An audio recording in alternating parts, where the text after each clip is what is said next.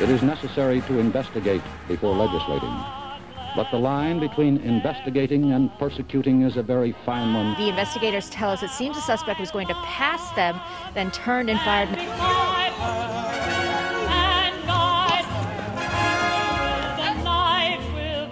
Christine, Laura, what you're seeing behind me is one of multiple locations. I rise to support the impeachment of President Donald J. Trump. And I'm about to talk to him about allegations that he was involved with prostitutes in Moscow. Hello. At C D Media, we are literally the tip of the spear. From Ukraine to the vaccine to Brazil, we've been at the tip of the spear on all these stories early. So if you want to know what's going on in the world early, before the rest of the news catches up, watch C D Media. But you know what? We have to make money. So we do have ads on the sites. But I know people don't like pop-up ads. They don't like ads. It's a problem. I mean, you get them on your phone, et cetera. If you don't like ads, you can sign up for our no-ad subscription, which is a few bucks a month. You get access to all of our sites, not just C D Media, but the Manhattan, the Miami Independent, the Connecticut Sentinel, the Georgia Record, Armed Forces Press, Tsarism overseas in Eastern Europe, and C D M Espanol if you speak Spanish. So all of these sites are available with no ads. So sign up for our no ad subscription. You can find it on the websites. There's a pop-up and also in the top menu. And, and pay us a few bucks a month. Support free media. Support your children's future. Support the fight against the corrupt media narrative. Thank you very much. And now let's get to our guest. Welcome back to Information Operation. We've got a special guest today, uh, an interesting guest, which I think you'll find fascinating. Uh, Lieutenant Colonel Ivan Raiklin, correct? Did I get the rank right, Ivan? Retired. Retired is with us. He's a former Special Forces officer, and uh, I guess you're not former because you retired, so you're still an S F officer. And uh, you've been very active in politics for the last few years since the stolen twenty twenty election. So I like to call it, been very involved in making sure that our U S constitutional principles are being adhered to by all of our constitutional actors. Well put. So before we get started, give us an overview of your background, where, who you are, where you came from, et cetera. Yeah. So my background is, you know, twenty-five, like, How, how far do you want to go back? Born in well, New York. We don't need high school. No, I don't think I've ever publicly said, like, by the way, for those trolls out there, yes, I was born in the United States, which uh, nowadays you may not consider it part of the United States, but it was when I was born there in nineteen seventy-six. New York. I was born in New York City. Anyway, uh, you know, did there, grew up in upstate New York, and then moved out to Iowa. Uh, ended up going into R O T C college, right, up there. And then before I did R O T C, I enlisted, did eleven Bravo, right, infantry, wow. a little bit. Uh, but most of my career over the, you know, the twenty-five years that transpired since that point, having, you know, has spanned essentially, you know, enlisted, officer, tactical, operational, strategic intelligence, uh, whether it be human intelligence, counterintelligence, analysis, or teaching, uh, all of that in the collective. And then I also had an opportunity to serve as a detachment commander, Special Forces, also a company commander, had a great time as a company commander. Uh, and let's see here, deployed countering ISIS, Taliban, M S thirteen, Russian aggression. Uh, did wow. some cool, you know, like I always say, I did some cool stuff uh, in that capacity, whether it's in leadership, whether it's in the intelligence profession, whether it's, uh, let's see here, where else did I, as a military attaché, I served mm-hmm. as, as well. Really? What what country? Uh, Tbilisi, U S Embassy. Ah, interesting. Tbilisi, Georgia. Got it. Yeah. So the Republic of Georgia, it was in two thousand seven. It was a reserve stint. So. So right before the action got started over there. Yeah. I was thinking that the action was going to start in the fall of two thousand seven.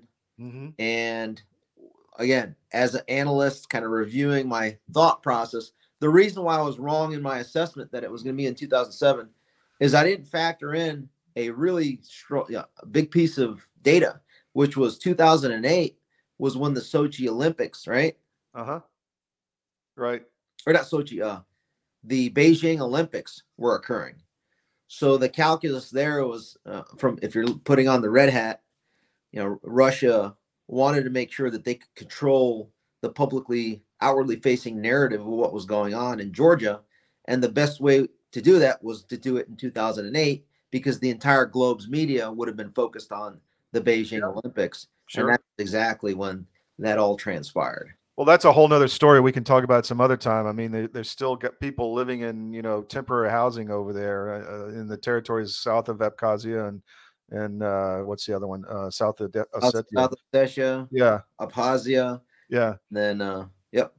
That's an interesting story. So let's get right to it. You you have been vocal, I should say, about uh, Kevin McCarthy not becoming Speaker of the House. Oh, yeah. The other uh, thing is when I wasn't on active yeah. duty, I became a lawyer. So ah. focused on constitutional law, national security law.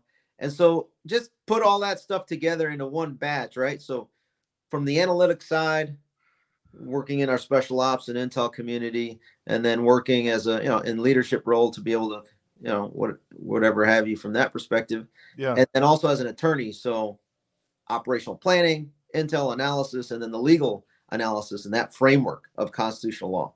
So then I took to, in twenty twenty, I started to go ahead and start getting involved in remedying the twenty twenty election. Mm-hmm. And I'm still continuing that process. Yeah. So as far we all are. Yeah. Kevin McCarthy goes, uh, I ended up, let's see, where do I start with him? So I created a Substack series known as Kevin McCarthy, count, uh, Subject of Counterintelligence Investigation. Mm-hmm. And the reason why I did that is because I don't think any of our leaders have ever really gone through a public scrutiny in a somewhat professional manner. You know, just like you and I held clearances, right? Mm-hmm. You have to go through a, a process by our intelligence community to determine whether or not you're a national security risk or not. Well, obviously that wasn't done on the current guy squatting in the White House. That is yeah. an agent of the Chinese Communist Party, right? And that, all the minions that, below him. Right, all the minions that he appointed below him, yeah. and then also the number two. So at a time when we're are all of our institutions failed us over the last two years, that started off with that, you know, twenty sixteen that Mike Pence supervised with the whole illegal spying on Trump, all the way through to Mike Pence leading the C C P nineteen task force and promulgating those policies alongside of Jared Kushner to destroy the country and the economy, you know, murder a lot of people. And then finally, yeah, I don't, I, that's all coming out now about Pence's involvement, and you know, as far as it, deep down it went. Um, yeah, I'd like to say stuff. that I'm probably the guy that's been beating the drum for years yeah, about it, yeah. and it's finally. It, you, are you hearing it in other areas other than just me? Well, I, I just uh, I, I don't remember specifically where I've heard it, but I've seen it other places. Um, I, I guess maybe it's just the consciousness that it's coming to, you know, that's starting to come out. Maybe it was on Bannon, I don't remember. But good, uh, good, finally, because yeah. yeah, I've been I've been very aggressive about trying to get that, the evidence that I have to support that, right? Mm-hmm. And it's getting, um, I'm glad that it's getting in front of some folks like, you know, your Bannons, because they have a, a lot larger or- audience, obviously. But having that in the background, you know, Pence, and then his, he finally was successful in the uh, temporary coup that we're currently under uh, by consummating that illegally certified election, violating the twenty-fifth Amendment by ordering General Milley around, General Milley receiving an unlawful order to deploy the National Guard. And there's there's a whole milieu of issues. I don't know how if you want to go into those as well. Oh, we, we have time. I have a question for you. What do you think that coin was for he got on the on the House floor? I don't know anything about that coin. That I mean, that's symbology. A lot of people have their theories. Uh, yeah. I can't – there's really not enough evidence to really have me sway in any of the yeah. hypotheses that are out there. It could be, you know, the most benign thing is just, hey, you know, this is for you being a vice president, and somebody, I can't remember who, who handed it over to him. It could be as something as inconsequential as that, you know, thanks for your service as vice president, to more nefarious, hey, good job. This is literally a publicly videotaped on C-SPAN. Yeah. A bribe. Re- for really bizarre, I thought. Certifying an illegally, you know, illegal election there. Yeah. Yeah. But go ahead. I interrupted you. Go ahead. Yeah. Was it bizarre? Was it in a, you know, it was bizarre, but I don't know. Right. Yeah. Okay. Without doing a deeper curious. dive on where uh, I can't, like, there's no evidence to I got it. support or really refute the any hypothesis other than what we just saw. Yeah. Yeah. Now, January sixth, always, I always got to break it back to January sixth because I, I've been arguing for ye- years now, right? Pretty much two years almost that. It was a facilitated unlawful entry spearheaded by Nancy Pelosi. Because yeah. here's the deal. Nancy Pelosi has everything to gain and nothing to lose. and she's able to lay all blame on anything that happens on President Trump. Mm-hmm. And same thing with Mike Pence. And here's why. So if Nancy Pelosi requests, or I should say, if the people around the, President Trump are telling him that he needs to go ahead and deploy and support the National Guard, right, and get them over to the Capitol, if he does that, that would be considered historically as a violent overthrow of the government and the constitutional process, because he does not have the authority to do anything as it applies to the territory owned and controlled by the Article one branch of government, the legislature. Mm-hmm. The only time that he can do anything as it relates to his executive branch, D O D, D H S, D O J, right, all those folks in the executive branch, Article two branch of government, is if the Speaker of the House or the Senate Majority Leader slash Senate pro tempore requests it of the president to go ahead and utilize the National Guard to then deploy to the Capitol. Absent that request, he can't do anything. So when people are saying, oh, the three hours and forty-seven minutes that President Trump was sitting there doing nothing, he was waiting on the call for Nancy Pelosi. Yeah. Never yeah. came. And why would Nancy Pelosi make that call? She wouldn't want to make that call. Right. Because she wants to make sure that everybody that is attending and supporting President Trump, the upwards of a million people that showed up that day throughout the entire day, uh, she wants to label them. So does Mike Pence, if he wants any chance at twenty twenty-four, right? Label them as what? Domestic, violent, whatever. Guess where the violence came from? Yeah. Four election integrity attendees that day who were peacefully exercising their First Amendment on the outside of the Capitol, and one that was peacefully exercising her First Amendment inside of the Capitol as part of that election integrity rally, were extrajudicially slaughtered yeah. by our federal government. And when I say federal government, I say that loosely, because Washington, D C, although, yes, it is a district, it's a quasi-federal government entity, meaning Lila Morris, the police officer that bludgeoned and murdered Roseanne Boylan. Yep, that's one extrajudicial killing. Uh, um, Ashley Babbitt, who was murdered by a U S Capitol police officer. Michael Bird, also, right, murdered. And then you had two other individuals that were murdered on the outside of the Capitol, you know, and it was done by Capitol Police throwing the grenades over yeah. Capitol Police. Again, was anybody arrested for having, were they armed? No, none of these people were armed, but yeah, they were murdered. Yeah. Guess what? We didn't hear about that. Nor did we ever hear about the, did we ever get our day in court in the courts on the merits? No, about the illegal election. Did we ever get our day in court in the House of Representatives in the joint session? No, for a couple reasons. One, when Nancy Gavel's in and, and Mike Pence, the old pious one, Mikey P, says only eleven members of the House and Senate, Republicans, Democrats, can participate in the joint session due to the advice of the sergeants at arms, who I argue that Paul Irving, the House sergeant at arms, was also complicit in this plan. Uh, due to that and the medical officer's advice, they didn't even have a quorum. Yeah. The quorum requirement is not a function of the House rules. It's a function of the twelfth Amendment, because the twelfth Amendment stipulates that a quorum requirement under the joint session, the only place that is referenced in the Constitution, is two-thirds of the states need to be present to be represented in the joint session. There's your twelfth Amendment violation by Mikey Pence. And this downstream from that, since Mikey Pence and Nancy Pelosi are federal actors, that is a Fifth Amendment due process violation. So I always come up, you know, I always identify problems, the what other people haven't, and then we come up with the unconventional path to remedy it. And, and since Kevin McCarthy was part of the process and part of the team that decided to only allow eleven members of the House, Democrats, Republicans, eleven of the Senate, Democrats, Republicans, because it was done with the leadership's approval, according to Nancy Pelosi. This is all, by the way, on C-SPAN, as she's yeah. gathering in, explaining all this. Yeah. So in agreement with Kevin McCarthy, this is what Nancy did. Nancy, Kevin McCarthy, Mitch McConnell, Chuck Schumer, and then acquiesced to by the presiding officer, Mike Pence, they all collectively each are complicit in that twelfth Amendment violation. Because guess what? They're the ones that can then order their respective sergeants at arms and then the Secret Service detail that are with Mikey Pence to enforce the illegal promulgation that over ninety percent of the Congress cannot participate in the joint session. Do you see how big that is?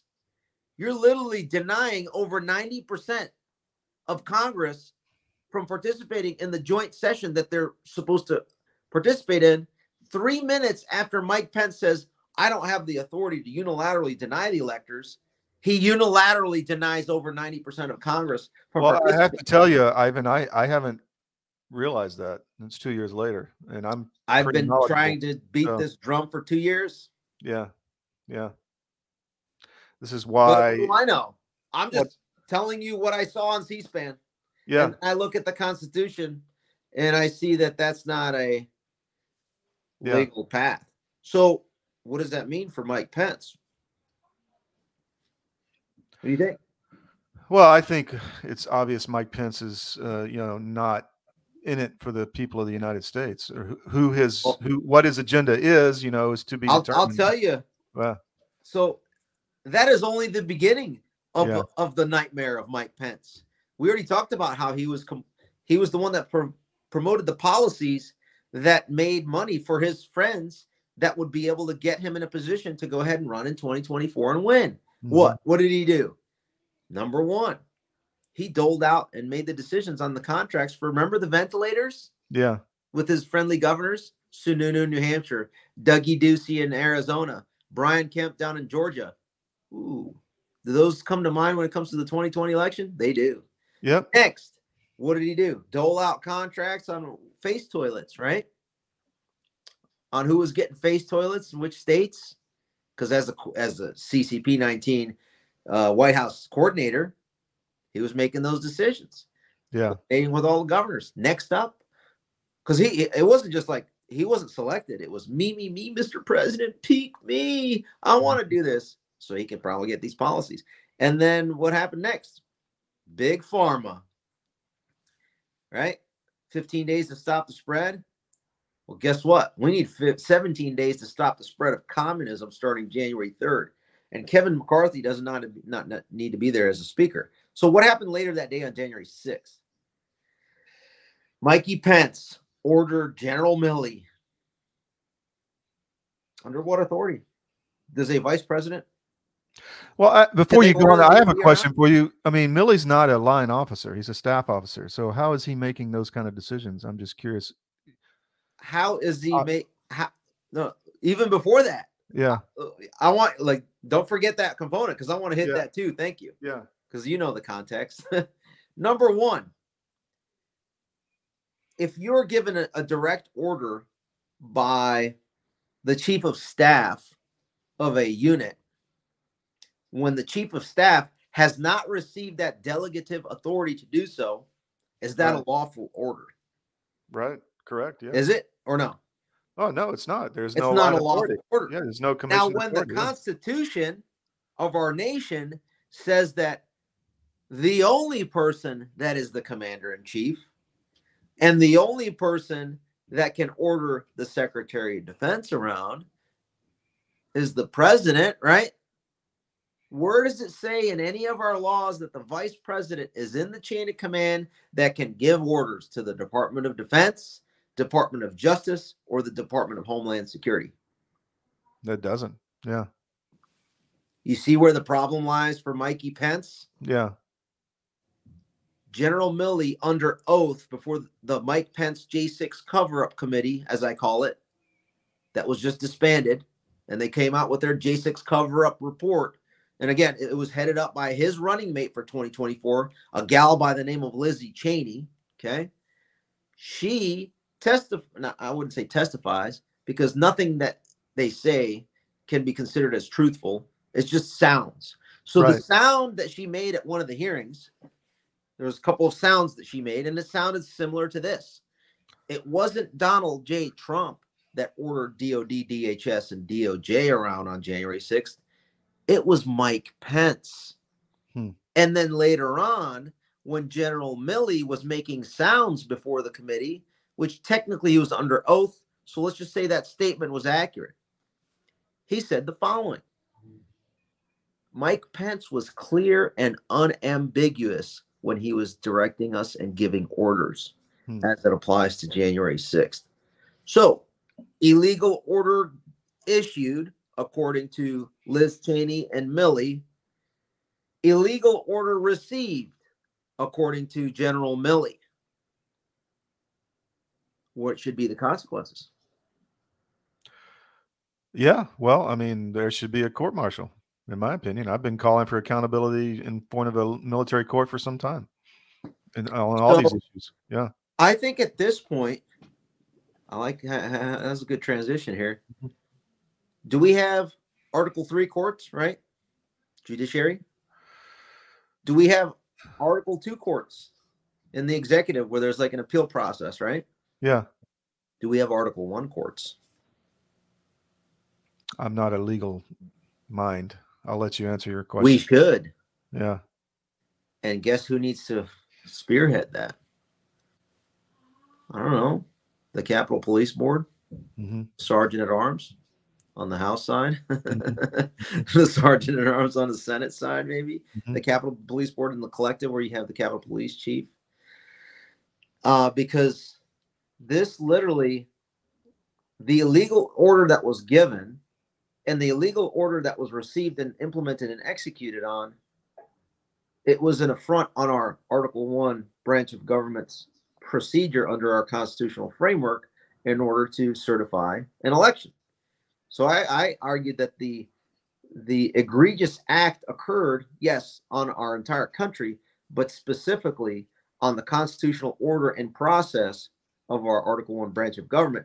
So that should be the entity that brings to bear the transgressions of the executive branch members, the vice president, the yeah. vice presidency, and the chairman of the Joint Chiefs of Staff, which is a subordinate to the Office of Secretary of Defense, because the executive branch is not in a position, right, to do anything about it, considering one and two is captured. Article three branch of government, you could argue, yeah, that should be a separate and co-equal branch that takes that on.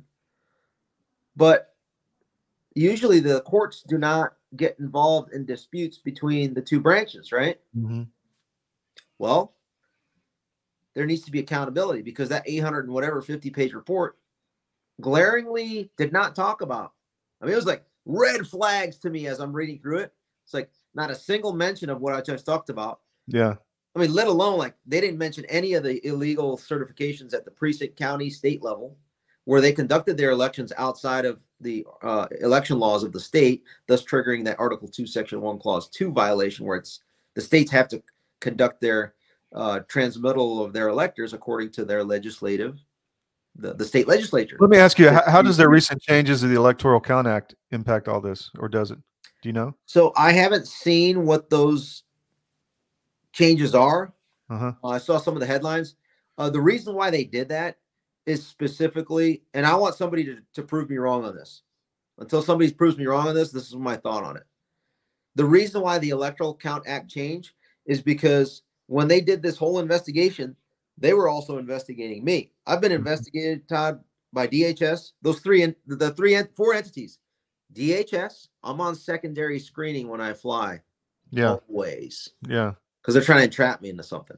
Number two, the D O J through the F B I, I'm probably still under some sort of F B I investigation. And maybe that's why my Twitter's not back.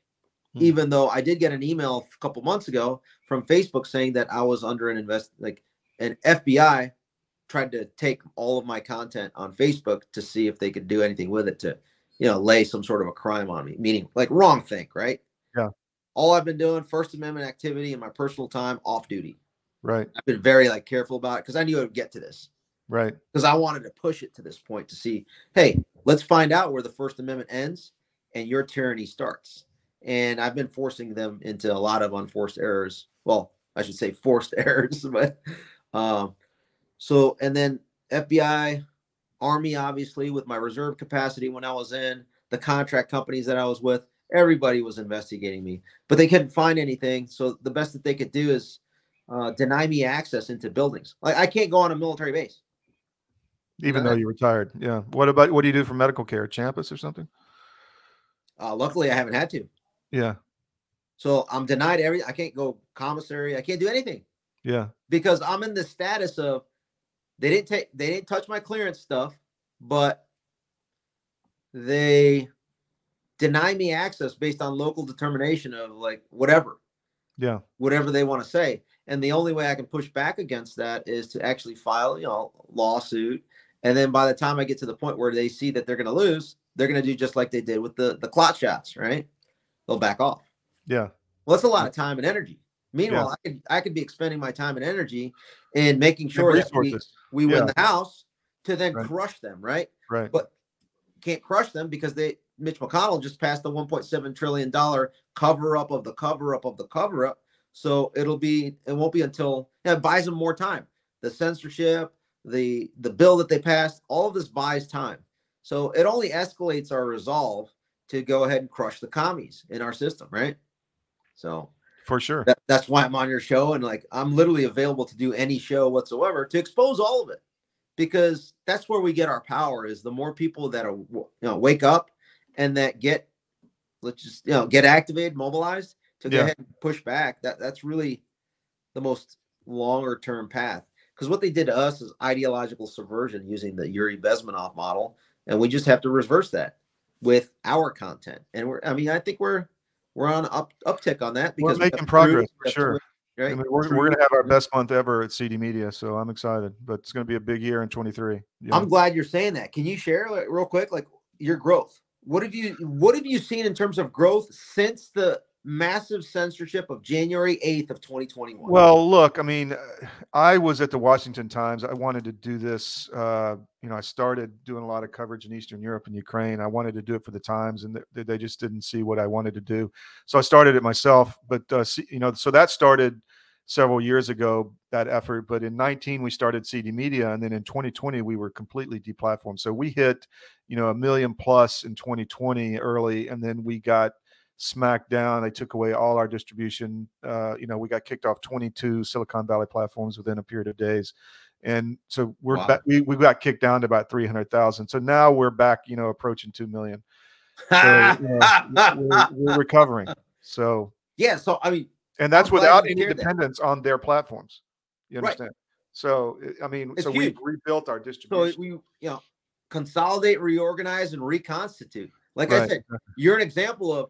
They bought time with the massive yeah. censorship that Jim Baker probably was the one deciding on, saying, hey, C D Media, yep, poof. Yep. Jim Baker being the guy over at Twitter, yep. previously the general counsel at F B I that launched Crossfire Hurricane against Trump and Flynn and Carter Page. All that illegal spying, the defrauding of the FISA court was probably signed off by the general counsel of the F B I, who then went over to Twitter to start that censorship campaign. And he probably created, the, you know, he probably talked to all the other Silicon Valley uh, oh, it was a, tech it, companies. It, there'll be news on that in a week or so. And I'll, I'll let all you the know. Collusion.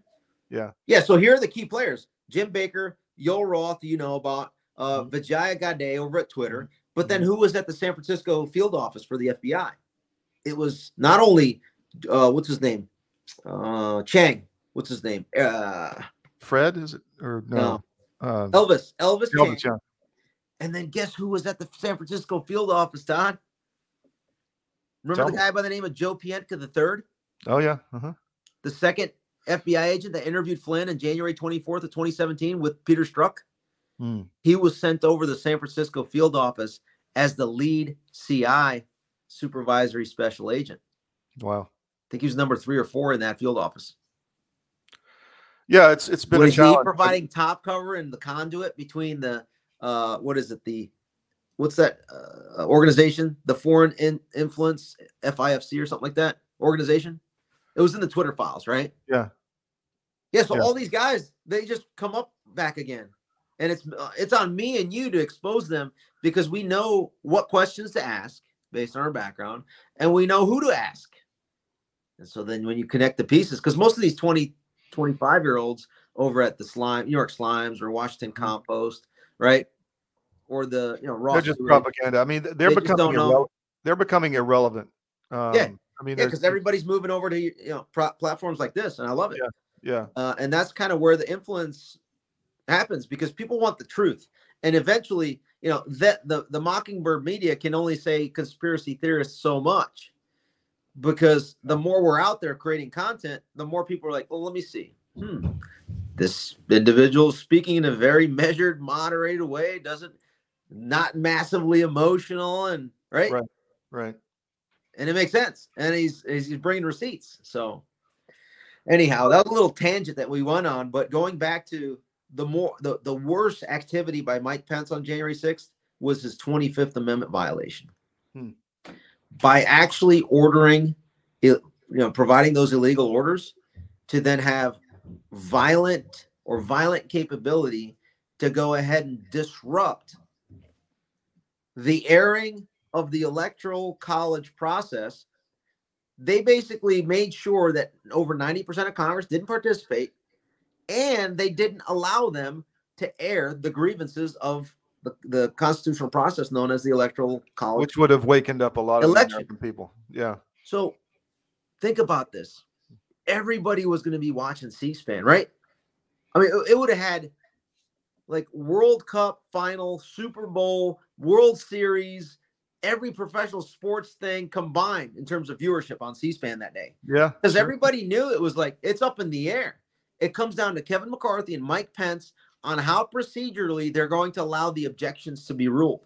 Because once the evidence is out, that's when people are going to be like, whoa. Yeah. Whoa, yeah, this is totally illegitimate. Can't certify this. The reason why I know this, I mean, I was in the run-up to January sixth, I was communicating with members of Congress and telling them, you don't have to show foreign collusion, foreign fraud. Like, that may exist, but you don't have to show any of that. The only thing that you need to agree on to be able to object at a minimum is the constitutional framework. If you can agree that the states ran their election procedurally, not according to the state's election law, that means it went against the state legislature. So the sta- the non-state act, non-legislative actors of the state usurped the constitutional power of the state legislature of that state, and it is incumbent on you to protect Article two, Section one, Clause two of the Constitution at the federal level, because we're all here to defend it, meaning you're defending that state legislature from the overreach of the non-legislative actors. So you need to send, that's what I argued on December twenty-third with the Pence card memo. That was incumbent on Mike Pence to send it back to the states to say, hey, run a new election according to your election law without this COVID nonsense, unless the legislature allows the, the COVID nonsense, then it's good, I guess, technically. There'll be other issues, but uh, for purpose of this argument, uh, right. It was legislature. And then number two, Uh, other option is that they abstain. Number three is that they just have a joint session of the legislative body to determine the allocation of the electoral votes from that state. And they could have reaffirmed the illegally certified ones, but that would have been a legal constitutional uh, superseding of the underlying illegalities if the joint session of the state legislature did it. Well, he didn't do that. And so when he ordered the D O D around, acting as though he was the president, you look at the Constitution. I wonder what the paper trail is for that. I mean, orders take, take legal paperwork, you know, I mean, so. No, no. So in order for it, the only way that he was able to do that, Mike Pence, is if he actually invoked the twenty-fifth Amendment, Section four. I see. Which we, which means, for those that don't remember what that is, it's the removal of the president with the vice president's move with the cabinet, the majority of the cabinet, holding a vote on the removal of the president. Yeah. Here's the catch. Like, one argument that I was making was potentially, hey, maybe they did it in a covert fashion where they didn't let anybody else know. Well, that's problematic, because Section four later on, the last clause there, I think it's the last clause, talks about how in order to consummate that removal of the president, The Constitution requires that a memo be transmitted to the Speaker of the House and the Senate pro tempore, which is was uh, Chuck Grassley at the time. Mm-hmm. So they had to memorialize it. How do we know it didn't happen? Because Speaker Pelosi the following day basically said, hey, we need to do Mike Pence, you need to exercise your twenty-fifth Amendment against Trump. So if the Speaker of the House is saying publicly that the Vice President needs to do it, that's evidence that it wasn't done. Yeah. Gotcha. No? Gotcha. So yeah, then he violated the twenty-fifth Amendment. Yeah. All the when stuff. You violate the twenty-fifth Amendment, that is a coup. That's, yeah. That is a coup d'etat. And then people that conduct coup d'etats that are caught, uh, I mean, that's treason. Yeah. And so then when people are arguing like, oh, poor Mikey Pence, his, it, it, the people that were conduct that are you know exercising their First Amendment and participating in the election integrity rally on January sixth were calling Mike Pence a traitor because they were there bearing witness to his treasonous act, whether it be barring ninety percent of Congress from participating in a lawful joint session, violating the twelfth Amendment, fifth Amendment, and then subsequently when he ordered with well with the tweet and every, like everything that I just discussed, people saw yeah. it, bore witness, and that's why they were calling him traitor. It wasn't yeah. because of he didn't support Trump. Yeah, he didn't support Trump, whatever. It yeah. was this unlawful, unconstitutional behavior that was treasonous. Wow, he participated in ordering the violent overthrow of our constitutional process. That's now, the definition. Now he wants to be president. That? Now he wants to be president. Unfortunately, in one of my Substacks, I lay out how he's already locked in with his people, two hundred seventy-five electoral votes. Huh. I explain it by state and by individual and all that. Yeah. Well, now, let's move on to McCarthy. Why, why, why do I start with that? Yeah. Because Kevin McCarthy was complicit in everything that I just discussed. He was part of that conversation. So was McConnell. Mm-hmm. But more importantly was McCarthy because he was in the House, right? He's in the House chambers. Uh, and he is so the leader of the party that has the majority of the states vote by delegation under the same twelfth Amendment is considered what I call what I call majority state delegation chair. So while Nancy Pelosi is the Speaker of the House, at the time, January sixth of twenty twenty-one, there were twenty-seven states where the delegations by state were Republican. twenty were, I believe it was twenty or twenty-one were Democrat, and then two or three were tied, where there was like eight and eight or nine and nine members of the House from both parties in that state's delegation. Why is that important? That's important because under the twelfth Amendment, if no one get during the objection period, I argued that once the objection happened, they would break out into the respective chambers and the House could vote one state, one vote on the objection or one person, one vote. And there's no precedent for it. The only guidance we have on the voting process of of the Electoral Count Act in, in the Congress is one state, one vote, according to the twelfth Amendment for a contingent election. It says nothing about objections. So Kevin McCarthy, and I had transmitted it to him and Mikey Pence through his staffers in the run-up. And I argued, once the objection occurs on Arizona, at the conclusion of the two-hour objection period where you present the evidence, the de- uh, Nancy Pelosi is going to hold a vote. And because they had a majority, one person, one vote, that would have resulted in, you know, the objection not sus- being sustained or, or continuing. But then Kevin McCarthy should have called a vote under the majority state delegation framework where he had the majority, Republicans had a majority. And then when they came back into the joint session, when Pence gavels in, he asks, what's the ruling on the motion, uh, on the objection? Pelosi stands up and says, it's dismissed. And then Kevin McCarthy stands up and says, point of order, Mister Vice President or presiding officer. And he would have said, no. The objection is sustained, meaning it stands, meaning the eleven electoral votes from Arizona will not be counted. Mm-hmm. And then Mikey Pence would make the decision in consultation with the House parliamentarian, which would have made some sounds, and the Senate parliamentarian, which would have made some sounds to him. And he would say, what, it didn't matter what they would say and advise to him. He would look at the House parliamentarian and say, great advice. But your rules as the parliamentarian in the House apply when the House is in session by itself, not during this joint session. I'm the presiding officer. Mm. I get to rule on things like this, on these tie break issues. And then on the left, same thing in the Senate. The Senate parliamentarian is only binding in the Senate when yeah. the president of the Senate is inside of the Senate chambers.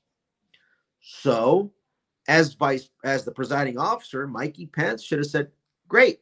The only guidance on the vote that I see is from the twelfth Amendment.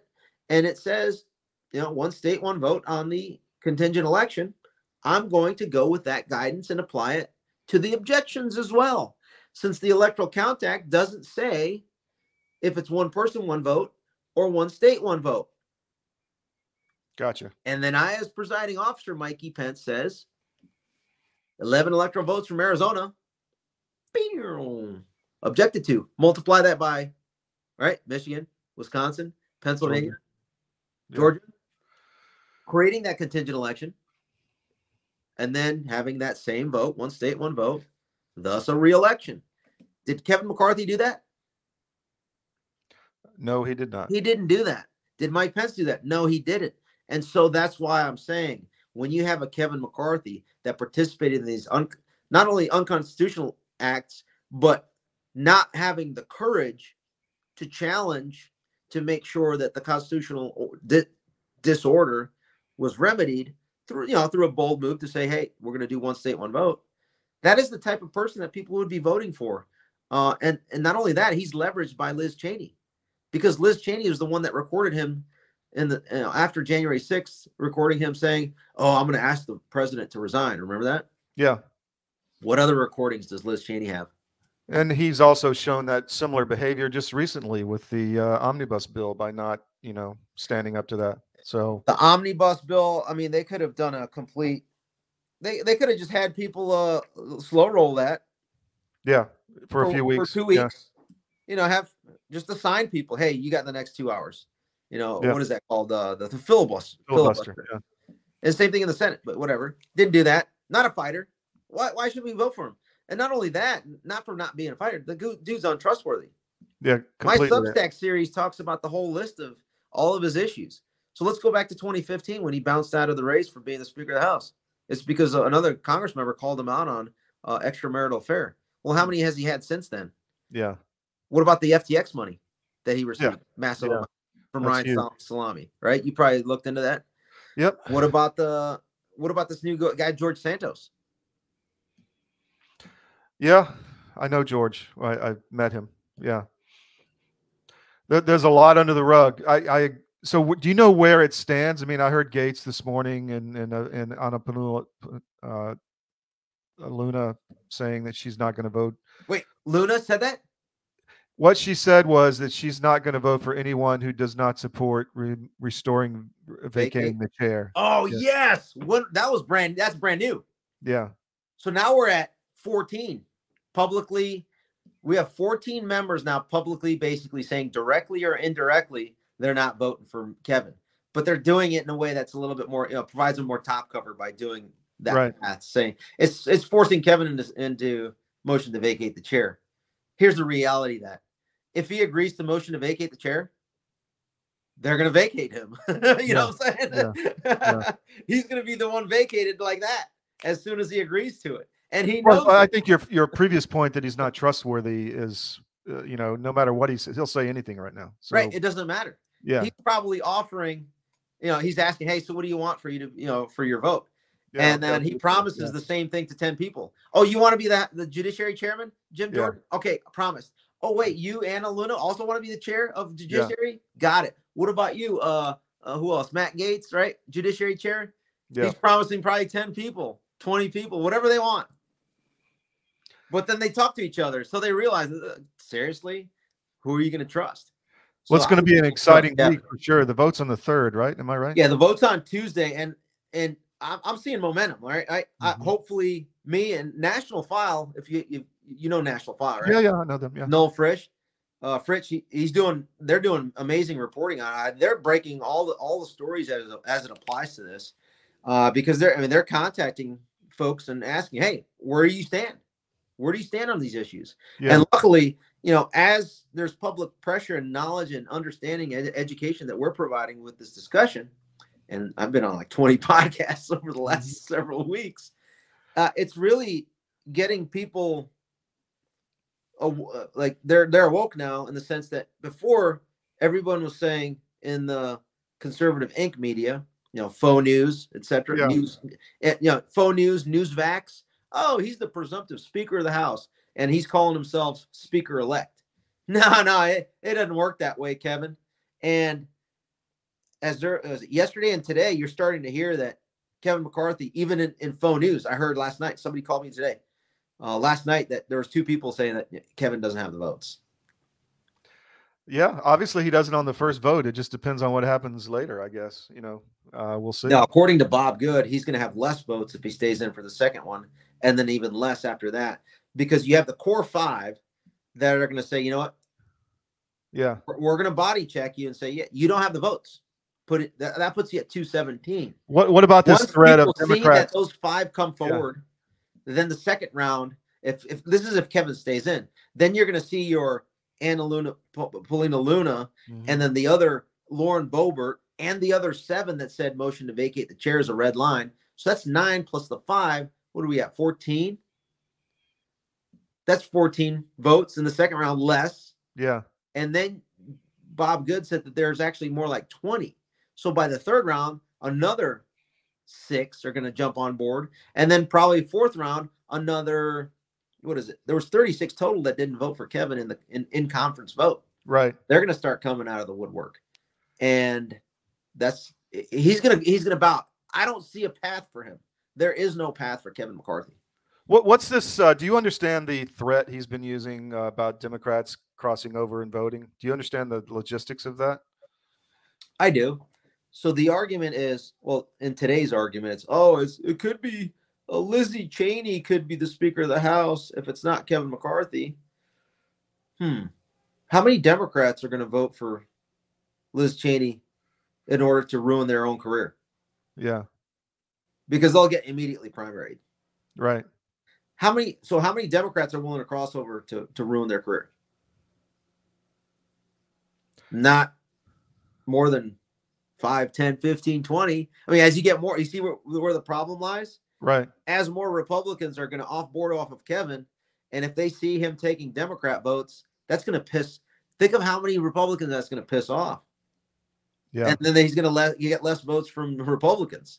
So I don't see. I just don't see a mathematical path. Like I'm talking statistically, not impossible. I just yeah. don't see it because everybody's right. out for themselves. He might get one or two safe Democrats that probably won't have a challenger. But short of that, in a district where even if it's the bluer the district, the more chance that that individual will get primaried, that incumbent, because yeah. that's all that the other person needs to run on for that primary next year when these guys are in twenty twenty-four, right? Right. Flip that to the Republican side. How many Republicans are going to cross over to vote for a Democrat? Well, they definitely uh, will be primaried for sure. Okay, let's just say four or five people vote for Liz Cheney. Five, let's say five. And then all of the Democrats vote for Liz Cheney. Is that realistic? Because that's what it would take mathematically. Yeah. nah, that, I don't, like, that is so fantastical. It's So why are people like M T G and Steve Cortez and others jumping on that train? You know, Because is Kevin McCarthy asked them to use that argument because that's the only argument that they, they have. Yeah. And they have the media to do it. And they're seeing that that argument is, is collapsing. And like a lot of people are going against me and say, hey, man, President Trump already endorsed Kevin McCarthy. I'm like, I got it. With all due respect, Mister President, as commander in chief, it is my obligation to give you what's known as commander's critical information requirements, right? C C I R, F F I R. It's like, hey, this is what you're dealing with, Kevin, that you may not have been aware of. And that's why I'm creating this report on Substack, going line by line of each adju- of the thirteen adjudicative guidelines that puts puts him at risk to our national security, our interests, brings discredit to uh, the party, the conference, and the House of Representatives at a time when we just we just had how many years of discredit, disrepute with Nancy Pelosi, I mean, we we we got to come in strong, bold, and really remedy our constitutional crisis. And it's not coming from Kevin McCarthy. And, you know, unfortunately, it's not coming from Trump either, because his his personnel decisions are not the greatest over time. That's his Achilles heel. And I don't know why that is. If it's well, ego, it's just so bad advice. Right? What's that? Here's the problem. You have an entrenched system of decades of, right? Kevin McCarthy's been in the system for decades. Mitch McConnell for more than that. Uh, like both parties have been in the system for decades. You got President Trump coming in with a handler on his back the entire time. Mike yeah. Pence, right? Yeah. That's jamming down the interests of that duopoly day in and day out, stopping and blocking him from receiving pertinent information and then only teeing up information that is of interest to the uniparty. Yeah. And that's why they were so vocal, like, oh, he doesn't need to be talking to the outs his outside advisors. That's the only way he gets a like a finger on the pulse of what's going on. And re- you know, that's why Twitter was so important, because you could see the discussion, the conversation, uh, you know, yeah. up until twenty eighteen. And then they started censoring uh, at scale in twenty eighteen, and then even more so in twenty twenty. But yeah, I, I, never Kevin, basically. And now Anna Luna, Paulina Luna is coming out. Uh, I, yeah, I think they're starting to realize, once you're starting to hear grumblings on faux news that he's not going to be the speaker, he's not going to be speaker. Because once well, he loses that, uh, he's lost his establishment base of support. It's gone. They realize Anna, it now, too. Anna, Anna Paulina Luna said that the whole Fox lineup went against McCarthy today. I don't know if that's true or not. That's what she said this morning. Oh, so wow. We'll so he's done. He's toast. So yeah. now they're trying to they're trying to hurriedly figure out who it's going to be. Somebody that they can control. And I already, already did that analysis. I, I was on a podcast yesterday laying it out. I have, uh, reasonably speaking, with you know a reason to back each one of them. Let's see here. One, two members of Congress, and then four, I say two members, two transitioning members, and then t- uh, another non-member. Let's go through the list. I think the the if we go to predicted, actually, it's probably got Steve Scalise up there right now. Let's go take a look. You know, predict it. I know it. Yeah. So predict it. Yeah. So right now it's seventy-one McCarthy, eighteen Scalise. Oh, eight, eight for Jim Jordan. He just shot up. Four for Elise Stefanik, and then one for Trump. Okay. Let's take a look here. Let me go back to where we were. StreamYard. The uh, I'm going to take you step you through the most conventional path to the most unconventional path, but with all of them being lawful constitutional, right? Mm-hmm. Mm-hmm. So when you look at the Republican leadership in the conference, Steve Scalise, the majority leader, he was elected by unanimous vote of two hundred twenty-two uh, when they voted November fifteenth. That would be the safe choice that I think would resonate with folks. Uh, it's not the ideal choice for the Freedom Caucus, but I think as long as he goes with vacate the chair, uh, It'll they'll go along with it. Here's the problem with that. Steve Scalise has to accept it. Yeah. He's given no indication that he wants that. And I get it. Even if he does, he's going to play under the radar. So we got to factor that in. And uh, number two, what if he says, I'm only going to do it, but I'm not going to do motion to vacate the chair? He then now is in the same problem as Kevin McCarthy. Mm-hmm. So then who's next? Somebody way more favorable to the Freedom Caucus, a guy by the name of Jim Jordan. Mm-hmm. Here's the problem with that. Jim Jordan has been speaking with all the whistleblowers from the F B I, right, D O J. As chair of the judiciary, he is the best person suited in our entire nation to take on the D O J based on the historical context and everything he's done up to this point. Uh, we need him there. We need him yeah. as the chair of the judiciary. Like, like that, I think that's might be even more important that he's there. So then if he stays there and he just says like, no, because he, he's, you know, I get it in private and then in semi-private and then in public, he has indicated that he does not want to be the speaker. If he maintains that after Kevin McCarthy drops off or, and, or like Steve Scalise dro- drops off, then, uh, like we have to find someone else. Well, who's that someone else? I think the next logical one that's probably being discussed is Lee Zeldin. Mm-hmm. So Lee Zeldin is on his way out. He's finishing up his term. He's got till the third to be a, uh, a representative officially, because he lost his governor. You know, uh, the governor's race was called sure. for his opponent. And, uh, you know, we've already talked about this. I think everybody now already realizes it doesn't have to be a member, right? Right. Because uh, early on when I was doing these things, I had to educate people first that it doesn't have to be a member of Congress. I think we've gotten way past that. Everybody right. knows sure. that that's, that's the case. So then Lee Zeldin, you know, I think the Freedom Caucus would be favorable for him. It allows Jim Jordan to continue on to be the chair of the judiciary and every you know, and basically uh, keep most of the promises that McCarthy had already put in place, but all but allowing for the motion to vacate the chair. Sure. And he, the way I see it, Lee Zeldin has been helped by like the party across the board, whether it's the you know the super rhinos like Kevin, all the way to the Freedom Caucus. And he's not a bomb thrower, more measured, right? Moderated, yeah, he's free in- interaction. Where I think he would, he, he, he I think he gets to two eighteen.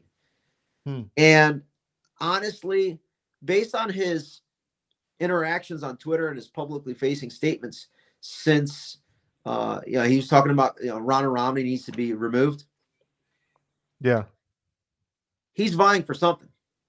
Now if it's speaker and he doesn't get it, then he, I suspect he jumps into the R N C race last minute hmm. as an R N C chair. I guess. Yeah, him. We heard this morning that Rana doesn't have enough votes on the first vote as of now, as of today. Okay, so that's yeah, I didn't I haven't been following that. I was going to focus on that after Tuesday, after right, I understand. Speaker's race. Uh, but that's good to hear. I mean, that's a, that's a strong indication. My ideal for that race is going to be, uh, remember, it's it's chair and co-chair. So Tommy Hicks is not going to be running for re-election for co-chair. So then it has to be a man and a woman or vice versa for those top two seats. I think the best case scenario is going to be uh, uh, Mike Lindell hmm. and Harmeet. Yeah. You know, whatever it turns out, I, my gut, like I support Mike, but I realize that right now, based on my discussions, it looks like Harmeet has at least, you know, last week or so when I was talking, Harmeet has the support probably uh, more to be chair as opposed to, you know, she's running for chair, but I think Mike Lindell is in it just to like, he's in it, not Pick for up. a particular position, but to affect change yeah. in a positive way. And I think he would be willing to take that co-chair role uh, because he would have a seat at the table. And you know his personality. It really doesn't matter what title you have. His personality would be so overwhelming as long yeah. as he has a seat at the table to affect the necessary change that you know what comes with a Mike Lindell. Well, the G O P is fighting this big time. You know, I'm on the Miami-Dade Republican Executive Committee, and uh, the, the the grassroots does not want Rona, but the the, the leadership of the party definitely does. So it, it's going to be a fight. Are you going to be there January twentieth? Uh, I, well, I can't vote. I mean, I've made my feelings known, put it that way. Um, so I'm actually. I mean, right now it's a civil war within the party. Uh, yeah. I think. I think. Had it not been for the censorship, we would easily be taking over the party, but that's how they've been able to survive. I don't think they survived because, like you said, with your numbers that you just told me, I'm going to use yeah. that as a as a data point on future podcasts. Like, we're winning in the information landscape now. Yeah. Because we have the platforms to do so. The Rumbles, the Truth, the Rumbles, or excuse me, Rumble, Truth, the Getters, right? To be able yeah. to get help. And, you know, we've opened paper. We have the Miami Independent, the Georgia Record. They've been very impactful uh, in the fight. So, you know, awesome. We're opening yeah, papers. So you, I mean, your your stuff gets to some consequential figures in our movement, too. You know, and they're they're yeah. reposted. Yeah, yeah. So I, I catch it sometimes, too. So that that that that that's Lee Zeldin. Now, if Lee Zeldin doesn't play out, remember, Pace plan for everything. Primary, alternate, contingency, emergency. You know, my time as a Green Beret, you always got to plan for every single. Well, the other side obviously has planned for a long time, so they've got all this mapped out too. So yeah, yeah absolutely. Right. Yeah. So, but at the same time, they're not as smart as you think. Trust me. Yeah. yeah. I interact with a lot of these these guys.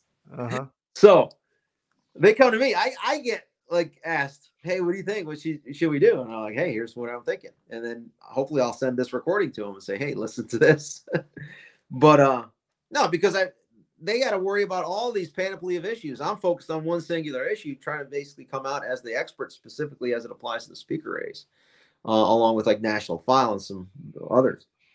So if it's not Lee Zeldin, now we start getting into a little bit more unconventional. I, I'd say those four are in the conventional realm, wouldn't you say? Like that's more yeah, yeah. acceptable for the whole political ecosystem to, to take sure. in. They're, they're all doable. And the next one uh, gets into the more unconventional, and this is where I start to like it. Devin Nunes needs to be the Speaker of the House so that Jim Jordan can cont- continue on judiciary, and then Devin Nunes can body check the entire national security state and apparatus with all of his collective knowledge that he has. And then if Devin comes in, you know what? If he doesn't pick me as speak as the uh, sergeant at arms, he definitely needs to bring in Kash Patel to be the sergeant at arms. Here's what he can do from that position. Remember, he was the chair of the House Permanent Select Committee on Intelligence. Devin was, or, and uh, Kash was a staffer. Yeah, they already came out with. They were the first ones to expose all the illegal F B I stuff, the defrauding the FISA court. So they know this stuff way better than I do. Why not, right? Like, they had access to the whole thing. And we yeah. just found out yesterday that Devin's staff was under F B I espionage as well. Of and course. The reason why they did that, was that? I said, of course, yeah. It was they wanted to find dirt so that it would stop them from investigating the F B I. You see that? Yep. The game? And the reason why he was not informed that his staff was being investigated is because the National Security Division was also spying on Devin, a member of the of Gang of Eight. So you think he's going to do something as Speaker of the House to correct that? Do you think his time as C E O of Truth is going to help inform him and go down the right rabbit holes to identify specifically who at every single big tech company was working with over at the F B I, D O J, and any other intelligence community and national security actors? Oh, yeah. I'd be happy to pro bono help that effort. Oh, yeah. So Devin Nunes, I think, is going to be – that's, like, best case scenario. And I think that's still – remember, if none of these people want it, and I've been hitting up Devin like almost every day last few, few days, trying to convince him to like, just, hey, just think about it. Just think about it if it comes to it. And then the last thing is uh, this is the ideal. The ideal situation, and you can kind of see the hint based on my name here. Yeah, of course. Trump needs to become speaker temp- uh, just temporarily. And during that tenure, whether it's two and a half weeks, or however long it takes, it's it's there for him to move the nation from T D S to T R S, Trump derangement syndrome to Trump reinstatement syndrome. And people are like, what are you talking about? Well, he's already been reinstated on Twitter. Why? Because he didn't violate anything, right? Right, right, right. And then having the platform of being the Speaker of the House, he's going to be able to rebut everything that occurred to him, to include going after Mike Pence, uh, Christopher Wray, A G Barr, Comey, Mueller, McCabe, Lisa Page, Peter Strzok, Joe Pienka, uh, this guy Elvis Chan, the entire apparatus that went after him from the deep state, again, by name, date, time, place, location, and transgression, which I have the list as well to kind of tee it up.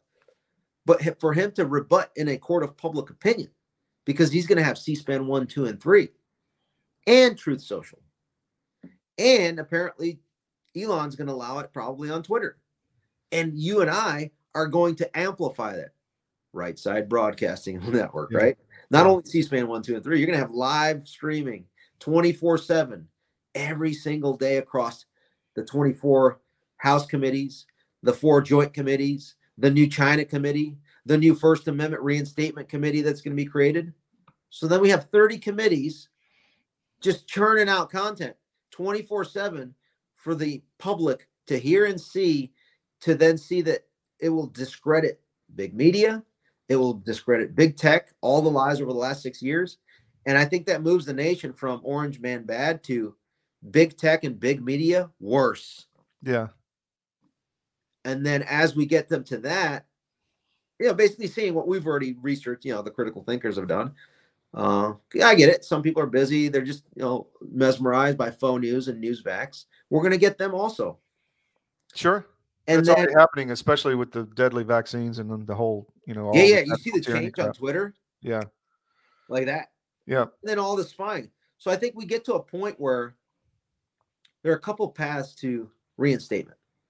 And I get it. They're scared, and they're, you know, I'm I'm a I'm a theorist, this and that, but they've never addressed my arguments. The J six cover-up committee, afraid to cover it. Who, they also investigated me. Uh, they asked General Flynn about me. They asked uh, who's the other guy, Garrett Ziegler, who testified about me. Uh, obviously, they're all pleading the fifth because like they're not going to play their, their stupidity. Uh, I think Roger Stone uh, was asked about me. I mean, I don't know why they're asking. Why don't they just come to me and ask yeah. me?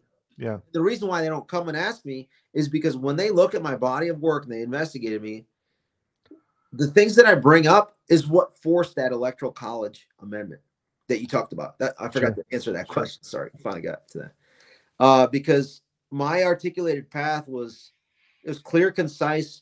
It was strictly, you know, within the framework of the Electoral Count Act, where I, I showcased what Pence was obligated to do. He failed to do it, thus the violation. And that's why, you know, a lot of people were calling him traitor, because he didn't do his constitutional duty. Now, that's straight up how sure. it is. And so that's why with with Trump as speaker, the entire globe, I mean, think about it.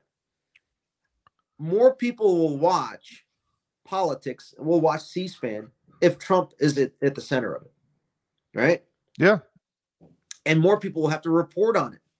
So that that's the faster way to correct, you know, for the good of the country. It gets the country reset in facts, as opposed to this mesmerizing fake.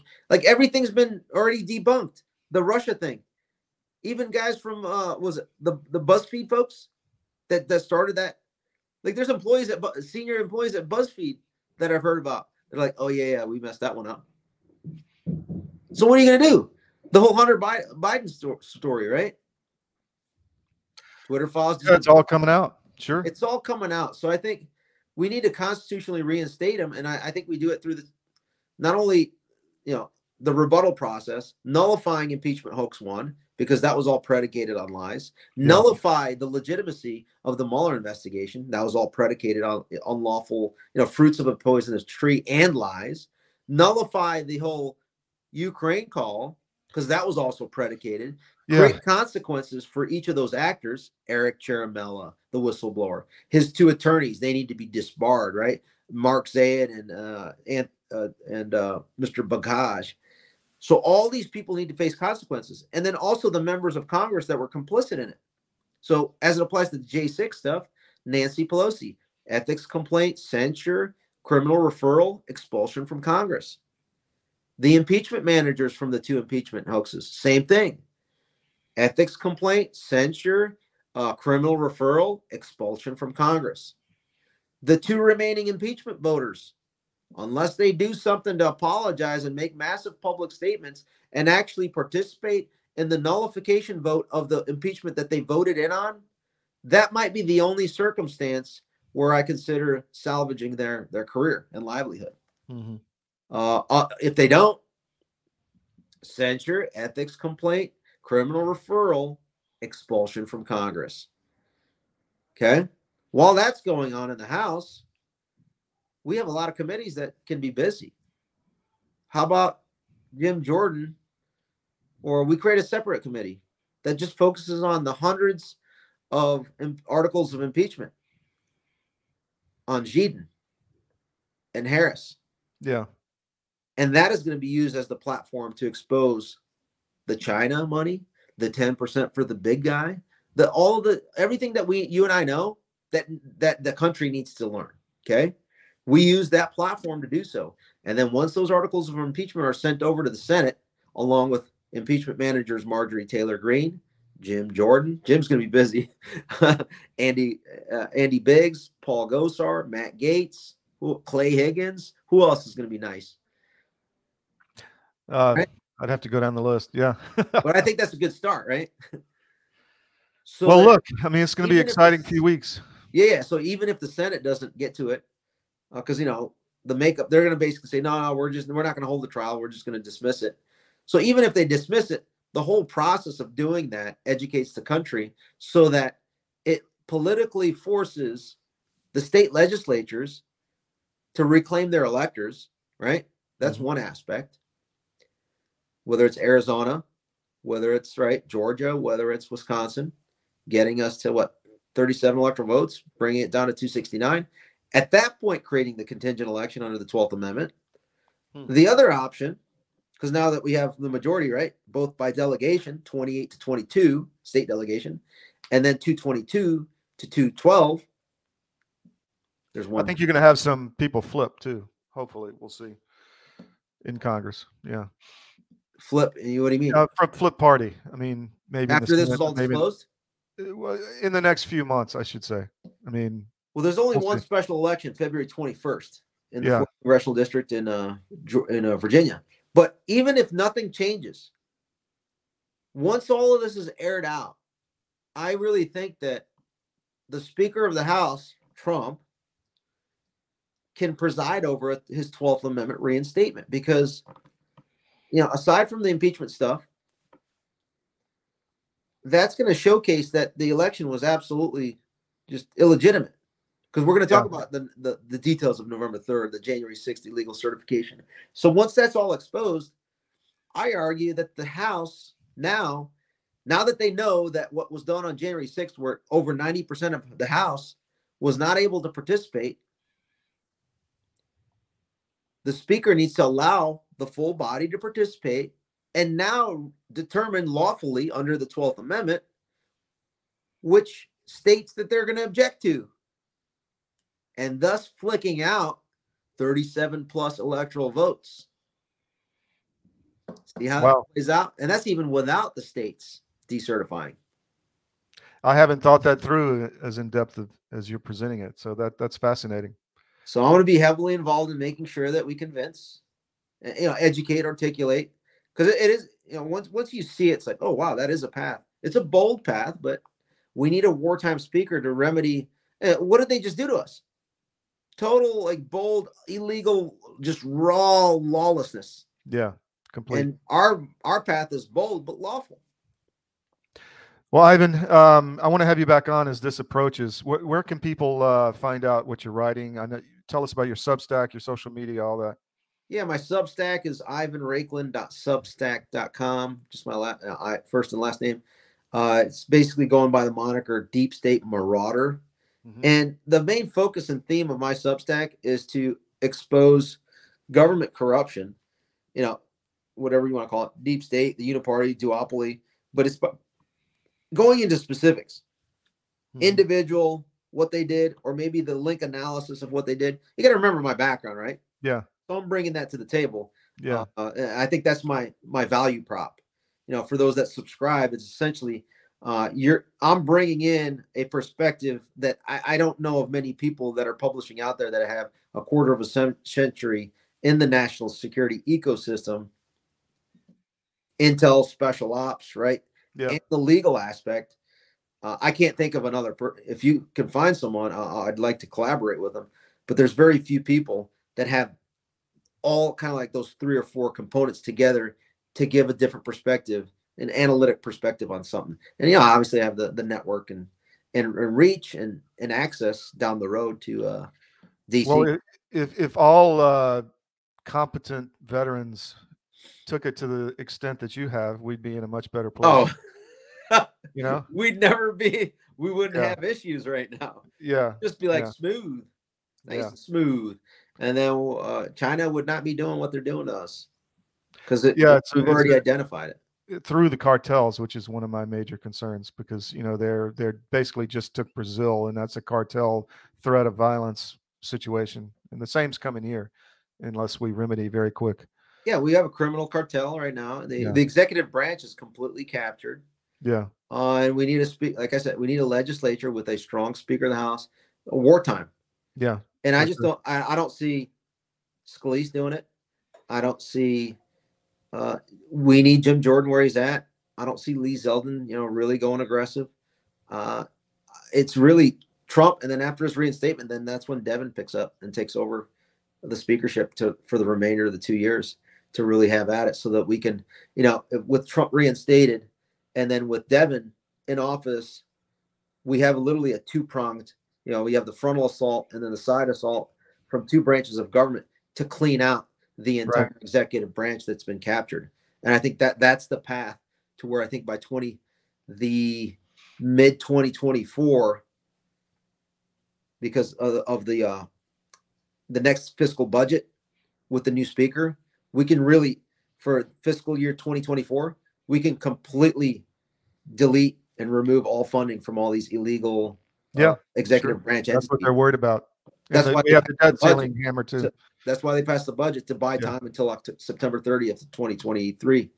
Uh, but with the next budget, with this new Speaker of the House, that's where we're going to have uh, impact and shape change by not even including it in the budget. And if they don't like it, then the whole government gets shut down. Well, we also have the debt ceiling as a hammer that they couldn't get rid of in this new session. So, Ivan, thank you. I appreciate it. There's We've, ways. Uh, There's ways to fix this. We just need bold leadership, and it's on us to push them into it or do it ourselves. Agree. Completely agree. So I want to have you back after the vote, and we'll talk more about the R N C chair race. That too. Yeah, everything. Sounds good, man. Hey, thanks for the opportunity, Todd. Cheers. Bye. All right, bye.